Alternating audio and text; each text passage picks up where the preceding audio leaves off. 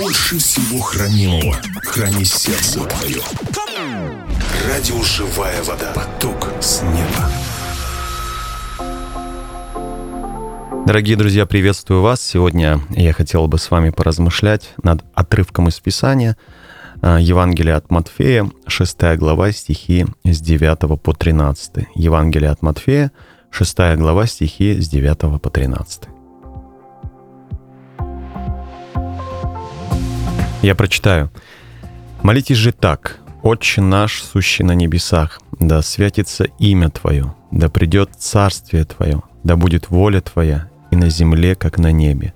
Хлеб наш насущный дай нам на сей день, и прости нам долги наши, как и мы прощаем должникам нашим. И не веди нас в искушение, но избавь нас от лукавого, ибо Твое есть царство, и сила, и слава во веки. Аминь.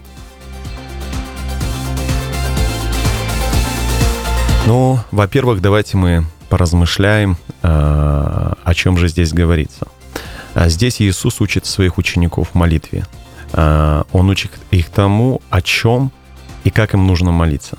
И эту молитву Иисус начинает с обращения к Богу как к Отцу Небесному. Далее он прославляет Бога, просит о приходе Его Царства, об исполнении Его воли на этой земле, о хлебе насущном, о прощении – Э, долгов, грехов, о защите от искушений дьявола и далее вновь прославляет Бога, говоря о Его славе и силе. Чему мы можем с вами научиться через это место Писания и какие э, мы можем с вами извлечь уроки? Во-первых, э, как я вижу, молитва не должна быть однобокой.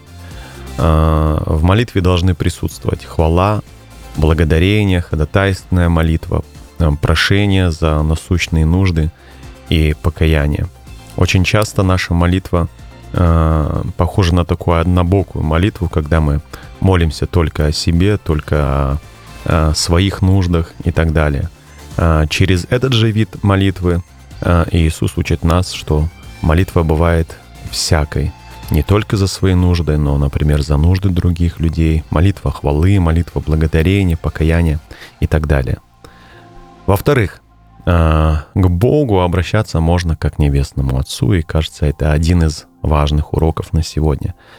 А, почему Иисус а, учит нас молиться и обращаться к Богу Отче наш, то есть Отец наш? Потому что Отец не отвергает нас. Он слышит наши просьбы, наши молитвы и помогает нам. А, мне кажется, любой нормальный отец, здравомыслящий, он не отвергает своих детей, поддерживает, помогает, учит, наставляет их. А когда мы говорим о Боге как об Отце Небесном, мы говорим, что Он совершенный Отец. И вот через это Иисус как бы учит нас тому, чтобы мы смело приходили к Богу в молитве. В-третьих, в молитве нужно уметь хвалить Бога, так как э, наш Бог свят. То есть всегда, когда мы приходим к Богу в молитве, мы должны приходить э, с благоговением и почтением. В-четвертых, необходимо постоянно молиться о приходе Божьего Царства и об исполнении Его воли на этой земле.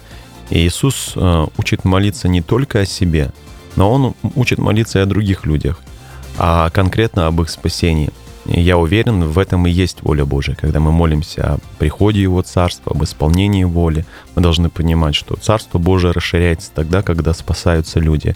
Воля Божья исполняется тогда, когда а, люди спасаются и встречаются с Иисусом, получают в нем эм, оправдание и прощение своих грехов. Далее.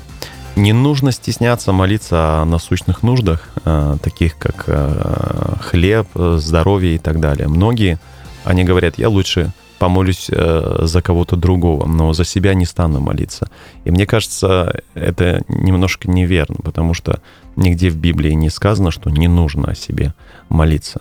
Э, напротив, и Иисус учит сегодня через эту молитву, молитесь так, хлеб наш насущный дай нам на сей день. Есть э, какие-то насущные нужды э, в нашей жизни ежедневные, и об этом мы можем просить смело, мне кажется, стесняться такой молитвы нужно только в тот момент, когда мы только об этом молимся и только этого просим. Но когда мы молимся всякой молитвой, как учит нас Библия, э, хвалим Бога, благодарим, за, молимся за других, ходатайствуем за других, мы можем смело молиться и о своих нуждах. Далее.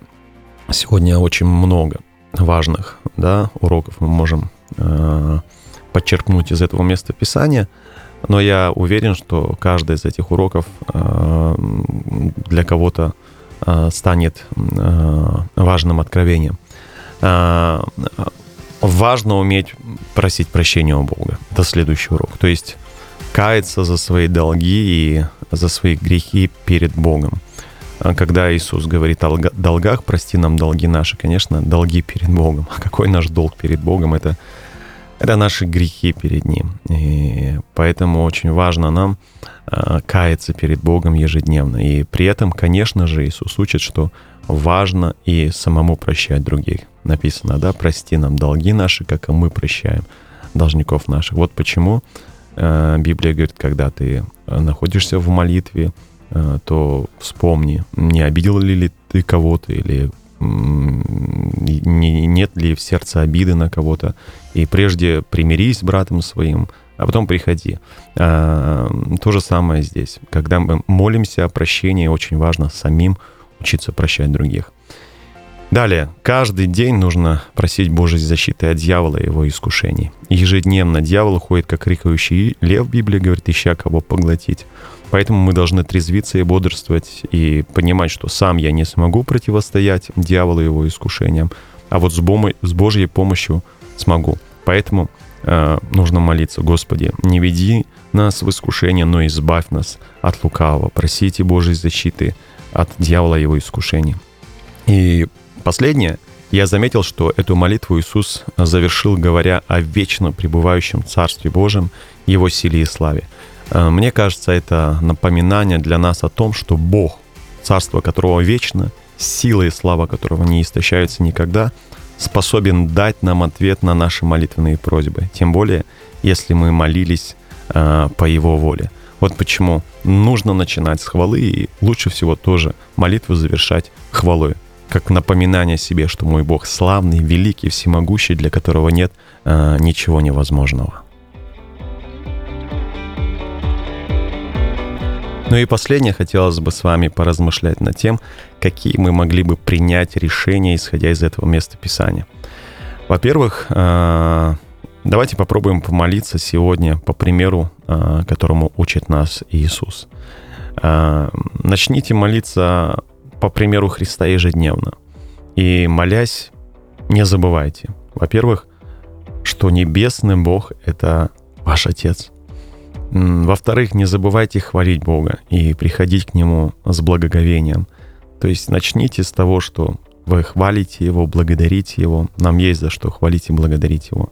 В-третьих, не просите только о своих нуждах, а, но просите, пожалуйста, вашей молитве о приходе Божьего Царства на эту землю, о спасении неспасенных людей, ваших близких, родных, друзьях, соседей, просто людей, окружающих вас, и об исполнении воли Божией на этой земле. В-четвертых, э, не забывайте каяться в молитве и просить прощения у Бога за свои долги и грехи перед Ним. В-пятых, не забывайте прощать людей в молитве так, как прощает вас Бог. Если вы молитесь и вдруг вспомнили, что на кого-то есть обида, э, простите этого человека. И в-шестых, не забывайте себе в молитве напоминать о вечно пребывающем Царстве Божьем и о не истощающейся славе и силе Бога. А, найдите, пожалуйста, время в течение этого дня и прочтите всю эту главу, еще раз поразмышляйте самостоятельно над этим местом Писания и примите решение, исходя из тех уроков, которые вы лично получите от Иисуса. Ну, и найдите, пожалуйста, возможность с кем-нибудь поделиться этим словом сегодня. Ну и в завершении давайте мы вместе помолимся – Славный Иисус, спасибо тебе за то, что учишь меня тому, о чем и как мне следует молиться ежедневно. Пусть моя молитва не будет однобокой. Помоги мне не быть человеком, который молится лишь о своих нуждах и только о своих желаниях.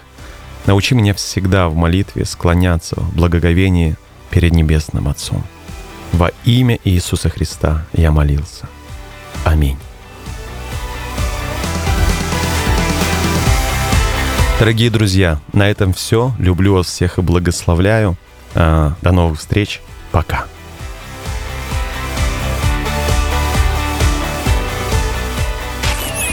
За все благодарите.